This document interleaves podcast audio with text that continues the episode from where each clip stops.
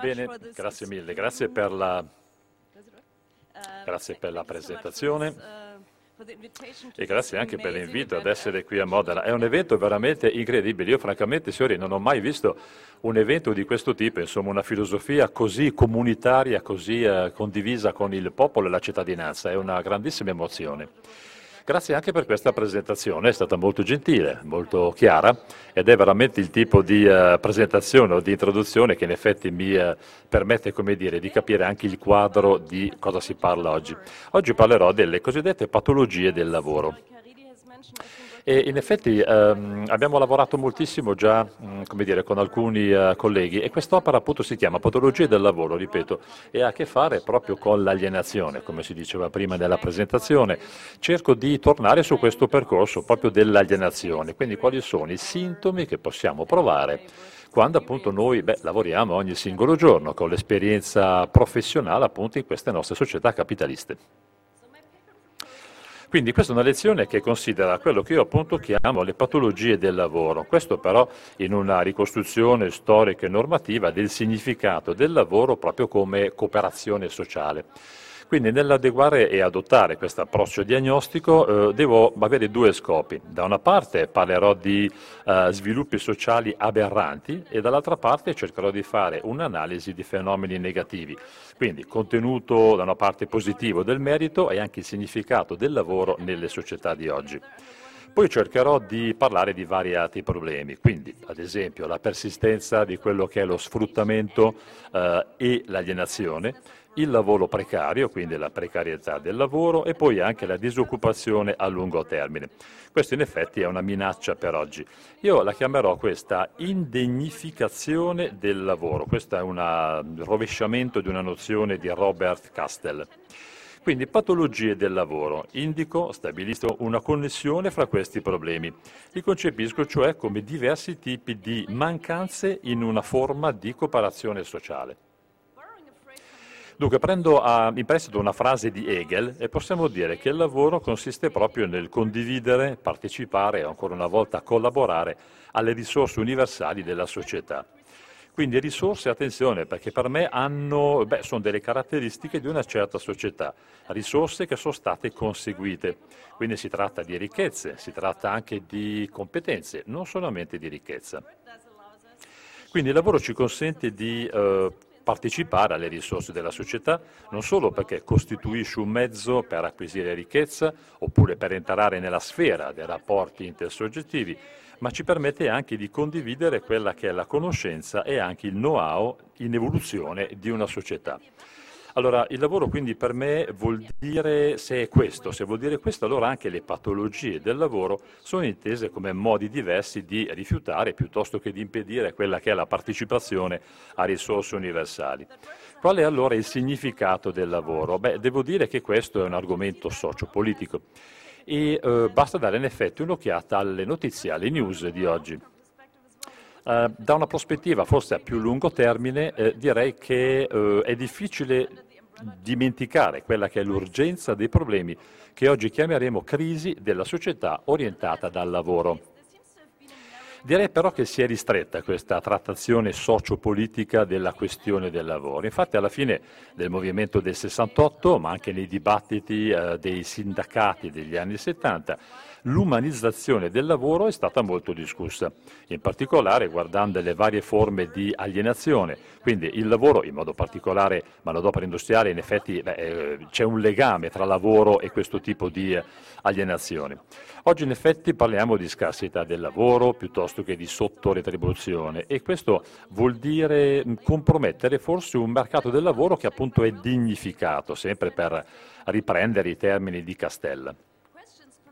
Allora, le questioni che riguardano la eh, qualità del lavoro e anche la richiesta di lavoro eh, significativo, buono oppure non alienante, sono state messe praticamente da parte, come se fossero in pausa.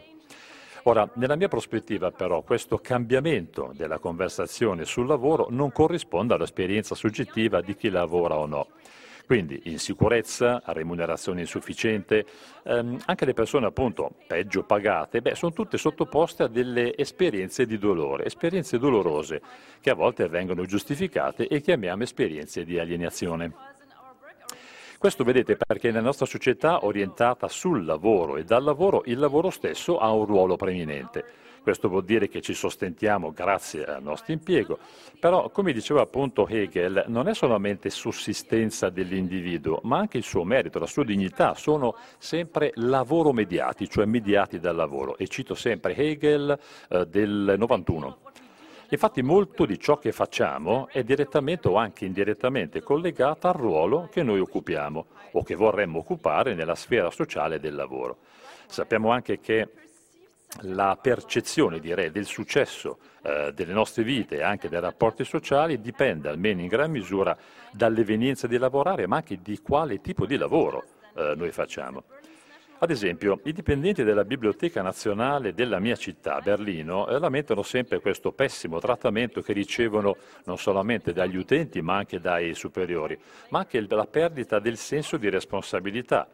E, mh, questo si riflette appunto nella, nell'outsourcing, cioè nell'occasionalità della manodopera di oggi. Oppure il fatto, ad esempio, che gli insegnanti non hanno tempo di andare incontro alle eh, caratteristiche o istanze del loro mestiere. E poi anche la vita accademica che fa sentire i docenti come se fossero, e qui cito, su una ruota da criceto. Individui quindi che hanno aspettative complesse e anche ricche riguardo alle condizioni di lavoro. Queste aspettative potrebbero essere deluse. Questo è soprattutto vero e anche interessante quando prendiamo in esame delle condizioni di lavoro che sono inappropriate. Persone che si sentono insultate in quanto persone, ma anche eh, dire, sdegnate rispetto al proprio lavoro perché lavoratori. Um, a differenza quindi del sociologo Bude, che rivendica che molti dire, cosiddetti mestieri a bassa capacità implicano del lavoro che non si può svolgere bene, quindi non ci si può identificare in alcun modo con questo tipo di lavoro, beh, possiamo osservare un desiderio di identificazione. Quindi eh, questo potrebbe essere visto come un mestiere specifico, ma la gente trova la possibilità di autodeterminazione.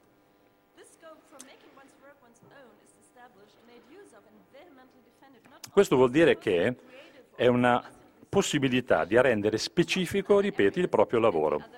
Il lavoro non dipende infatti solo da noi. È un lavoro che dipende non solamente da noi, dalla nostra abilità di portarlo avanti, di appropriarcene.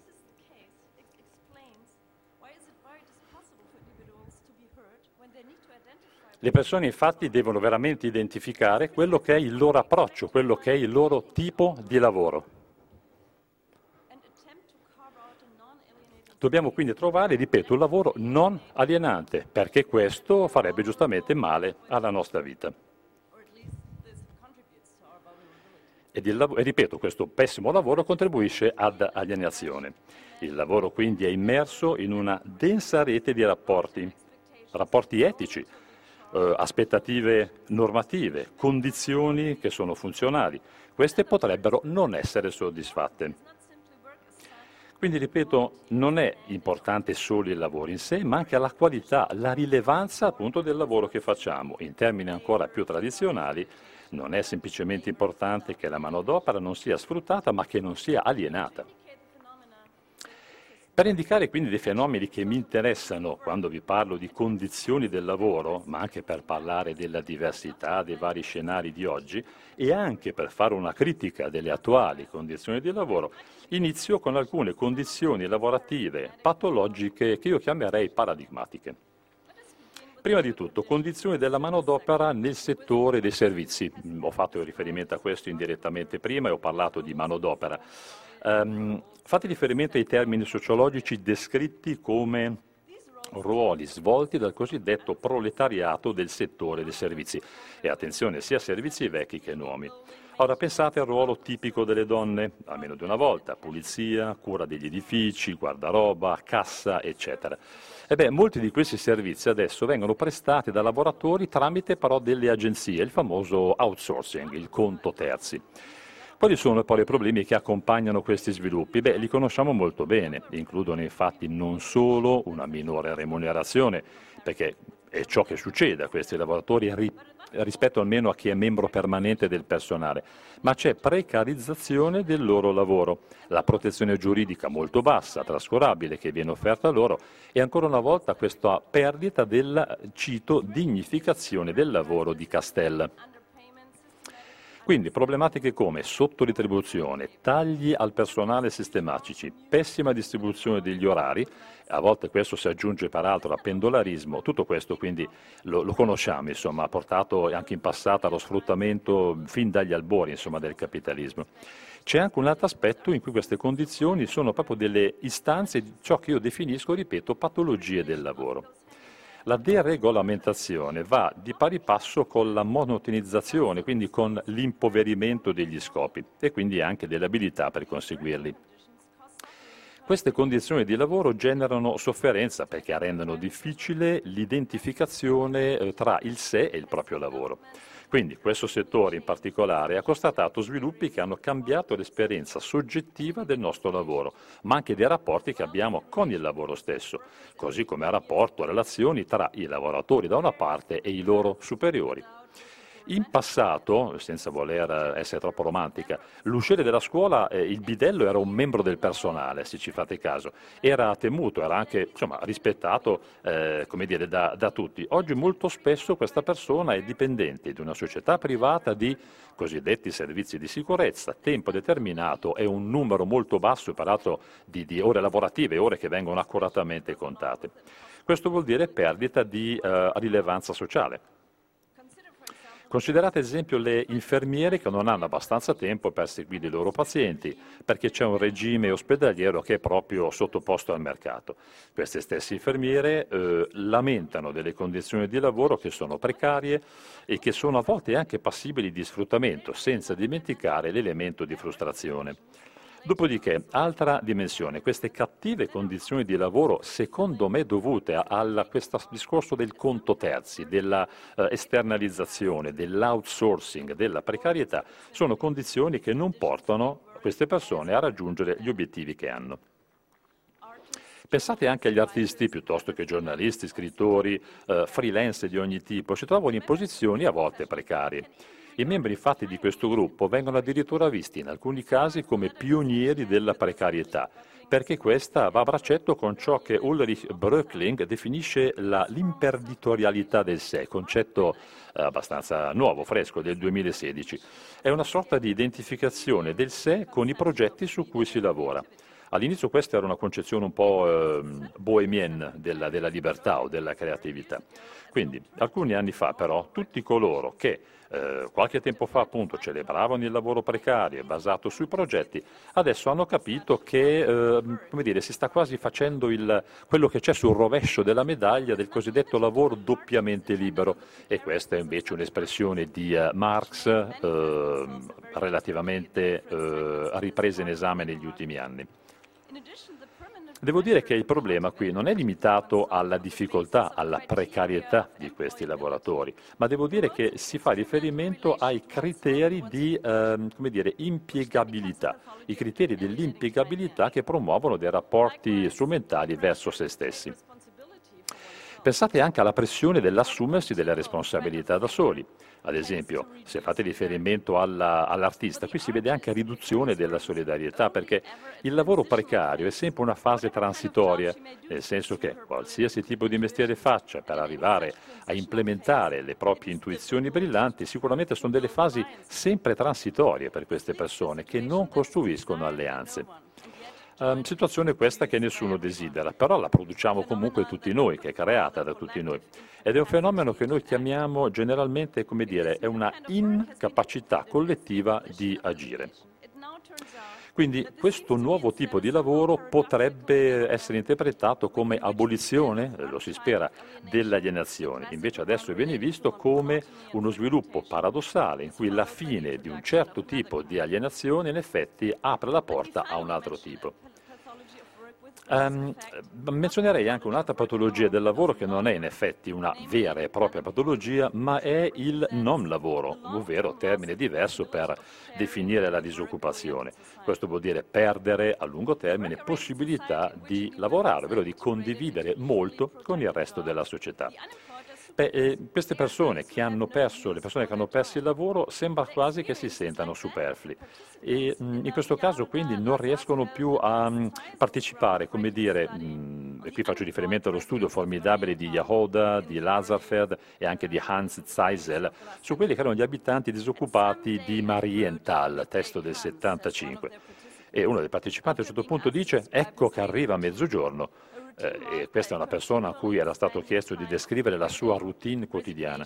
Fondamentalmente una persona che aspettava tutta la giornata pur di dire eccoci arrivati a mezzogiorno.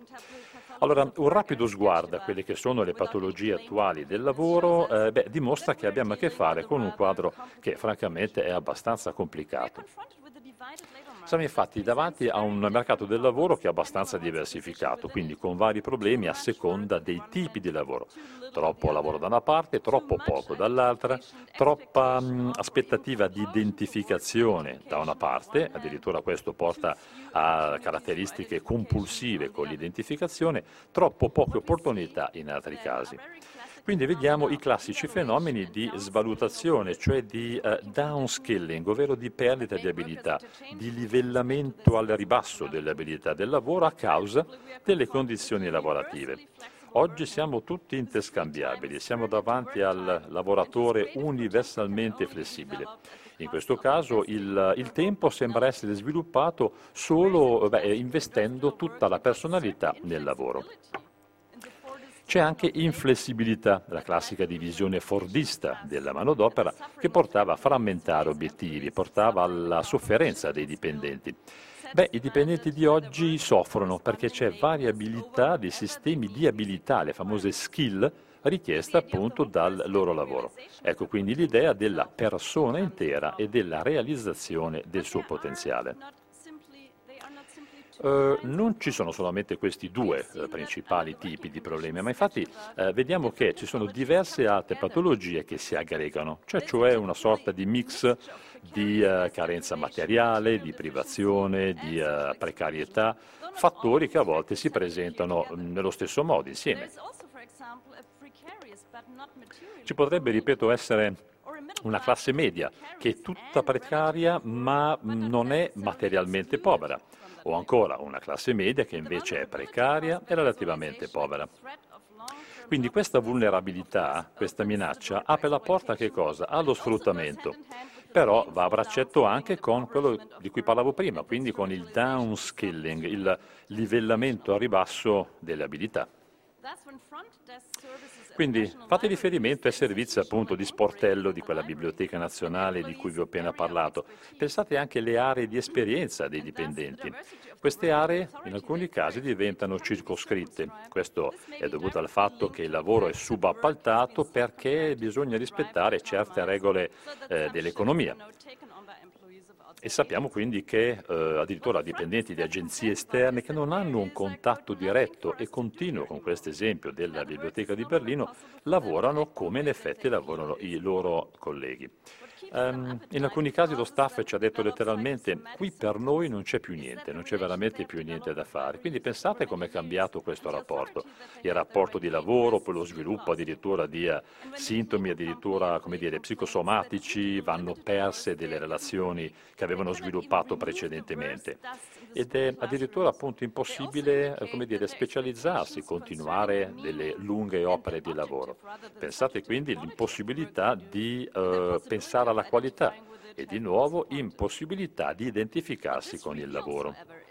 Questo quindi ci rivela che questa alienazione esiste ancora oggi, è collegata a diversi altri problemi, ma pensate anche alla classica diagnosi di alienazione, cioè una sorta di eh, diagnosi che è paradigmatica di una patologia sociale eh, del lavoro. Questa non ci porta in effetti molto lontano. Quindi io ho detto, suggerito che molte delle patologie di cui vi ho appena parlato potrebbero essere percepite come esperienze proprio di alienazione. Però potremmo anche prendere o concepire l'alienazione, prenderla in esame in un modo diverso, un po' più vasto rispetto a quanto ci si orientava esclusivamente in base all'esempio di eh, lavoro ripetitivo, divisione della manodopera, del famoso esempio della fabbrica di spilli, esempio di Adam Smith. Non possiamo neanche fare riferimento solo alla paura dominante al tempo di Goethe della perdita appunto della persona intera. Quindi sono delle nuove interpretazioni che ci fanno capire che le vecchie interpretazioni non erano soddisfacenti, perché forse si basavano su definizioni essenzialiste dell'essere umano. Adesso invece ci avviciniamo a quello che noi eh, vediamo come appunto, concetto di patologie del lavoro. Allora, io ci vedo innanzitutto forme di lavoro che non soddisfano le aspettative di chi le svolge.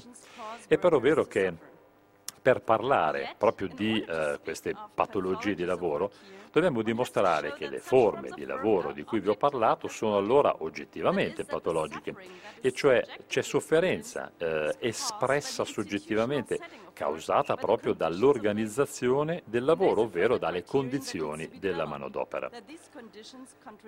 E devo dire che c'è anche forse un altro criterio da prendere in esame che ehm, va sviluppato, cioè queste condizioni contraddicono il carattere intrinseco del lavoro.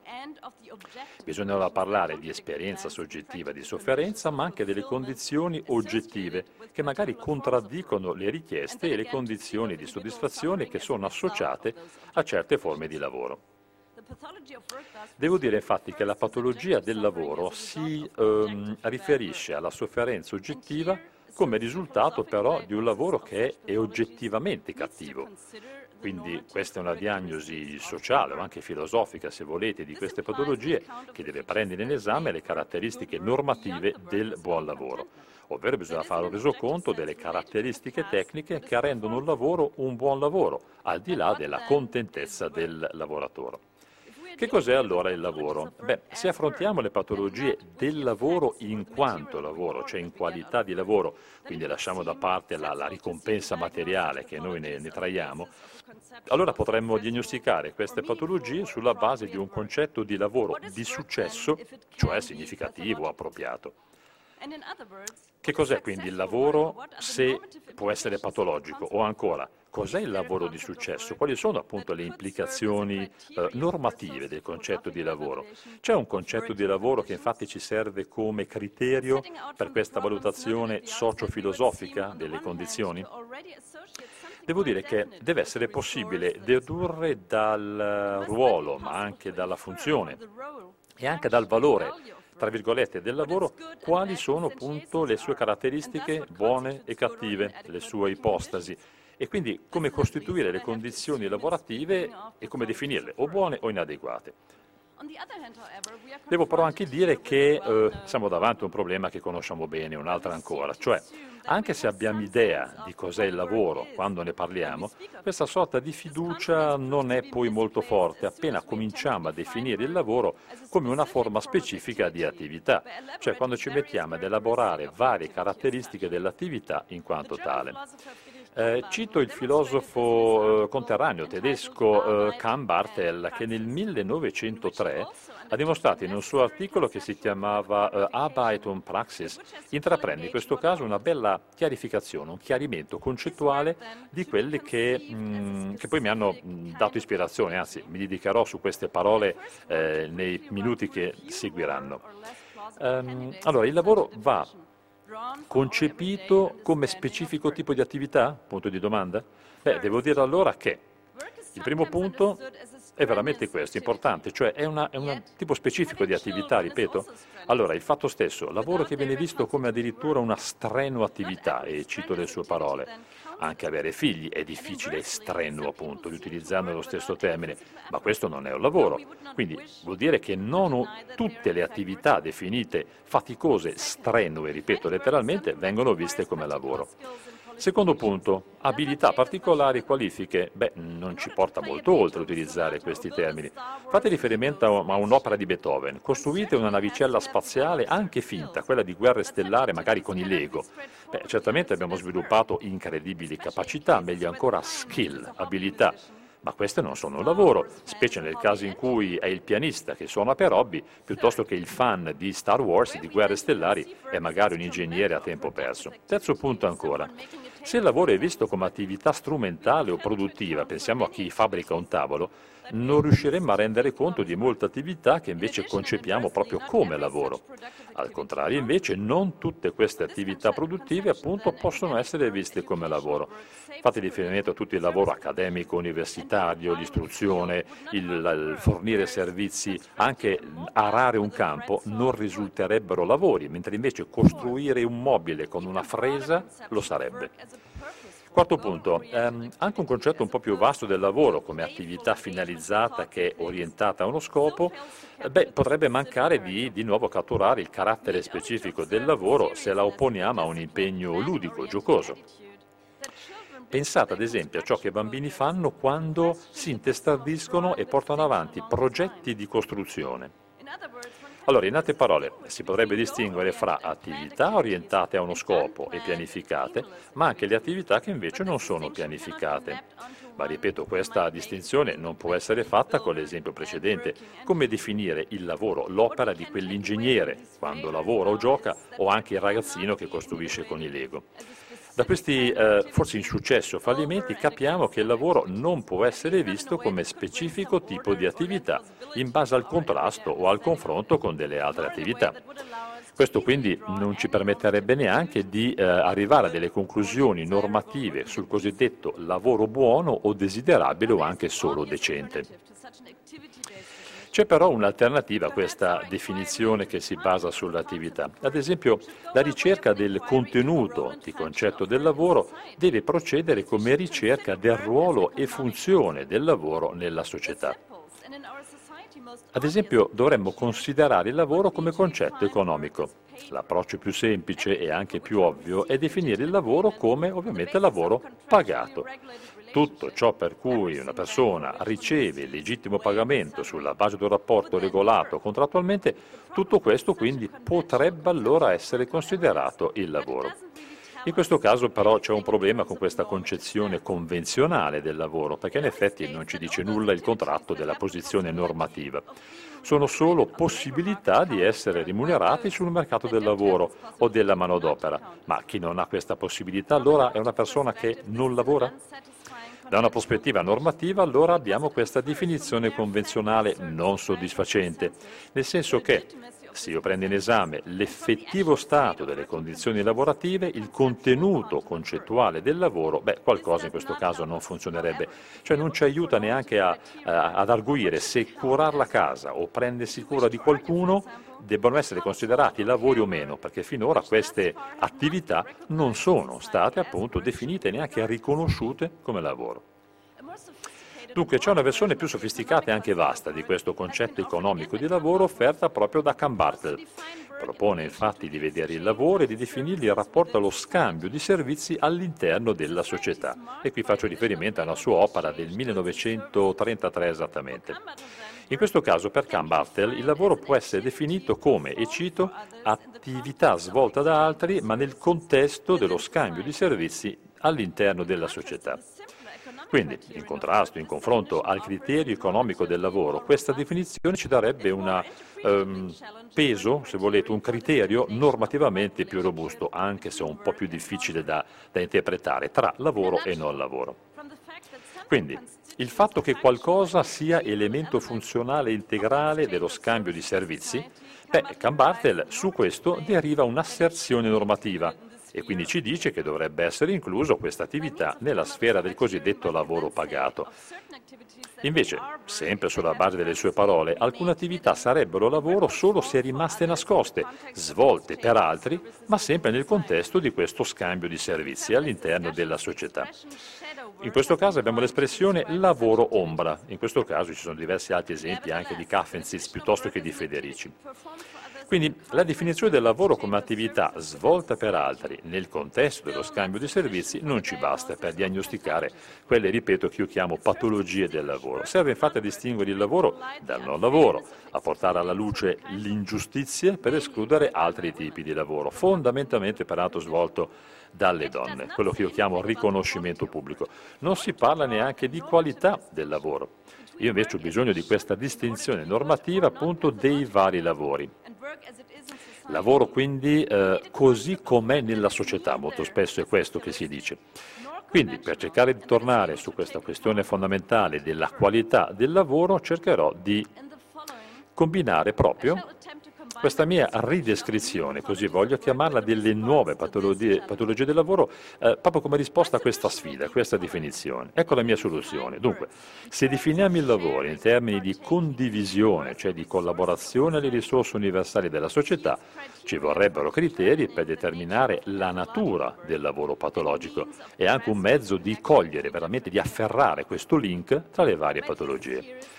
La mia tesi quindi è la seguente, il significato del lavoro non lo si può spiegare adeguatamente solo come tipo specifico di attività, ma neanche rispetto alla sua funzione all'interno di un sistema di cooperazione, ma solo ed esclusivamente come, la definisco letteralmente, eh, istanziazione storicamente concreta delle risorse della società. Lavoro quindi visto come concetto connotato normativamente. Devo dire che se lo concepiamo, lo intendiamo in questo modo, il concetto di lavoro non fa più solo riferimento a ciò che una certa struttura diventa col passare degli anni o a ciò che è diventata adesso, ma neanche a ciò che potremmo leggerci, interpretarci dentro. Neanche una definizione antropologica e non storica, astorica, potrebbe definire eh, la, la questione. E in effetti capisco bene che in questo scopo, per raggiungere questo scopo, beh, tante persone, tanti filosofi hanno lavorato nel corso del tempo, forse senza raggiungere il momento della risposta, senza riuscire a rispondere alla domanda. Queste risorse universali, che in tedesco sono appunto le Vermögen, vanno intese con la doppia accezione del termine tedesco, cioè da una parte la società che ha, ma anche in termini di ciò che la società è in grado di fare, appunto Vermögen, possibilità di fare.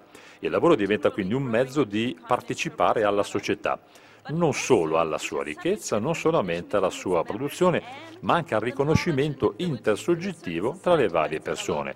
Questo vuol dire conoscenza, vuol dire abilità e vuol dire approfondire la propria storia.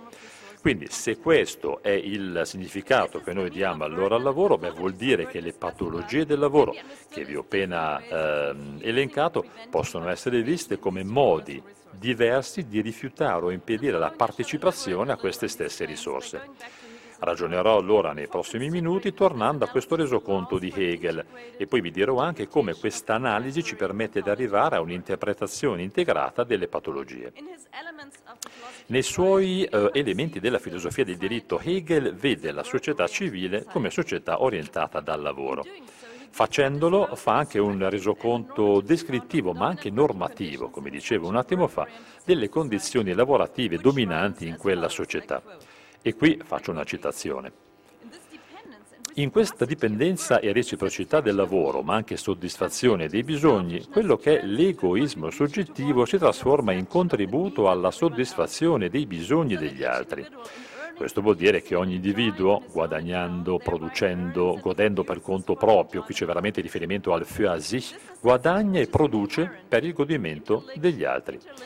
Necessità questa eh, che eh, appare ora a ciascun individuo sotto forma di risorse universali e permanenti, doppio aggettivo, che per mezzo di istruzione ma anche di abilità ha la possibilità di condividere. Questa persona quindi si assicura il sostentamento, le risorse vengono conservate, anzi vengono incrementate da ciò che la persona guadagna lavorando. E qui finisco la citazione. Con la nozione allora di legame di interdipendenza di ciascuno con tutti, cosa fa Hegel? Beh, sfida la descrizione data da Adam Smith sul funzionamento della società che si basa sulla divisione della manodopera eh, market driven, guidata dal mercato. Hegel offre quindi l'interpretazione etica di questo stato di interdipendenza reciproca. È una necessità che diventa razionale perché non è più condizione della soddisfazione dei singoli interessi di ciascuno, ma diventa condizione per avere la possibilità di creare rapporti che possono essere etici o cooperativi. L'individuo quindi, grazie a istruzione e abilità, condivide le risorse universali e permanenti. Se è così, l'individuo partecipa a questa sfera universale. Questa è proprio basata sul mercato, è market driven, proprio perché è la partecipazione in quanto qualificazione, in quanto, come diciamo in tedesco, Bildung, è la formazione, l'istruzione, è una possibilità che non è aperta all'individuo che sarebbe al di fuori di questa sfera sociale eh, cooperativa. È come se la persona non sarebbe chi è se non attraversasse questo processo di formazione. Quindi per capire appieno il contenuto e anche forza interpretativa di questa concezione del lavoro, vi direi cos'è eh, implicato dall'idea di partecipare allora a queste risorse universali della società. Possiamo infatti notare che quello che è inteso in questo momento è sia partecipare, quindi sharing, che condividere appunto, participating and sharing, partecipazione e condivisione. Questo vuol dire che noi facciamo qualcosa, cioè diamo un contributo alle risorse universali e otteniamo o comunque riceviamo qualcosa in cambio. Quindi grazie al lavoro la persona produce le risorse universali della società, ma a tempo stesso contemporaneamente ha diritto a una parte di queste. Si tratta di un rapporto in cui gli individui contribuiscono vicendevolmente, reciprocamente a soddisfare i propri bisogni.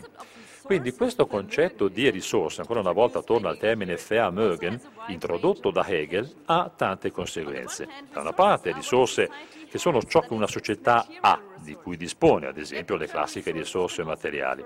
Dall'altra parte il termine risorse si può definire o riferire alla società in termini di ciò che la società è capace di fare, quindi quello che oggi chiameremmo la knowledge, la conoscenza, il know-how, cioè il savoir-faire, eccetera.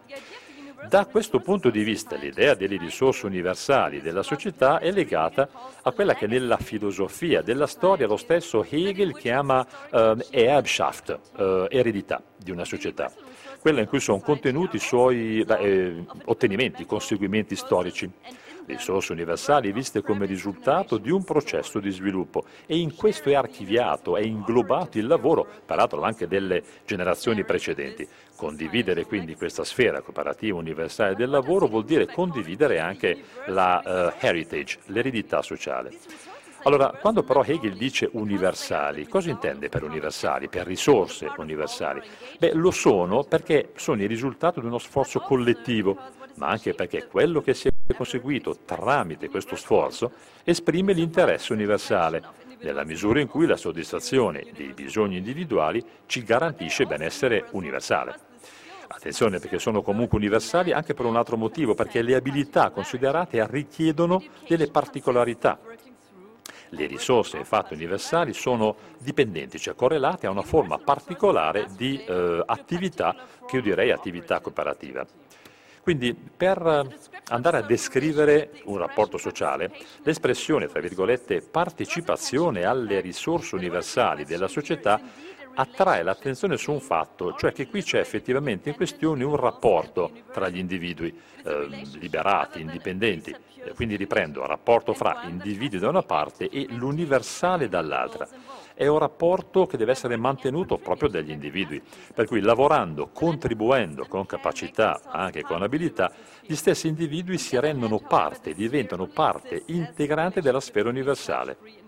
Dall'altra parte questa sfera però esiste solo come rapporto tra tali individui liberi. Il lavoro quindi diventa non solo un rapporto cooperativo, perché nella società civile è un rapporto cooperativo fra esseri liberi, che definiamo liberati piuttosto che emancipati. Um, questo funziona anche nell'altro senso, nel senso che la dimensione etica del lavoro emerge, ce la vediamo, solo perché la cooperazione è libera. Infine, ciò, cui, eh, ciò cui l'individuo eh, partecipa per mezzo di istruzione e abilità è due cose, è qualcosa che esiste già, quindi la sfera mediata dalla divisione della manodopera, ma è anche qualcosa che lui o lei coproduce e co-costituisce. Morale, il suo rapporto con esso è un rapporto sia di appropriazione ma anche di, lo chiamo, costituzione. Chi partecipa alla sfera universale infatti aiuta anche a crearla, a forgiarla, anche quando il potere formativo è andato perduto oppure non può essere espresso al 100% a causa del ruolo di certe strutture sociali. Quindi vedete, intendere il lavoro come condivisione delle risorse universali della società vuol dire intenderlo come sharing, cioè condivisione del complesso delle abilità e anche delle capacità che l'umanità stessa ha acquisito nel corso della storia. Ora, è chiaro che ci rimane mm, dire, moltissimo anche da dire, piuttosto che da commentare, su alcuni parallelismi con la nozione marxiana appunto di appropriazione dell'essere specie. In questo caso appunto abbiamo il concetto tedesco di um, Gattungswesen. Mm, in questo caso uh, è un'alienazione diversa da ciò di cui parlavo prima. È però vero che per concludere questa lunghissima parentesi provo a discutere brevemente delle varie forme di disturbo alla partecipazione a queste ormai famose risorse universali della società. Quindi in che cosa questa partecipazione può essere, come dire, patologicamente disturbata?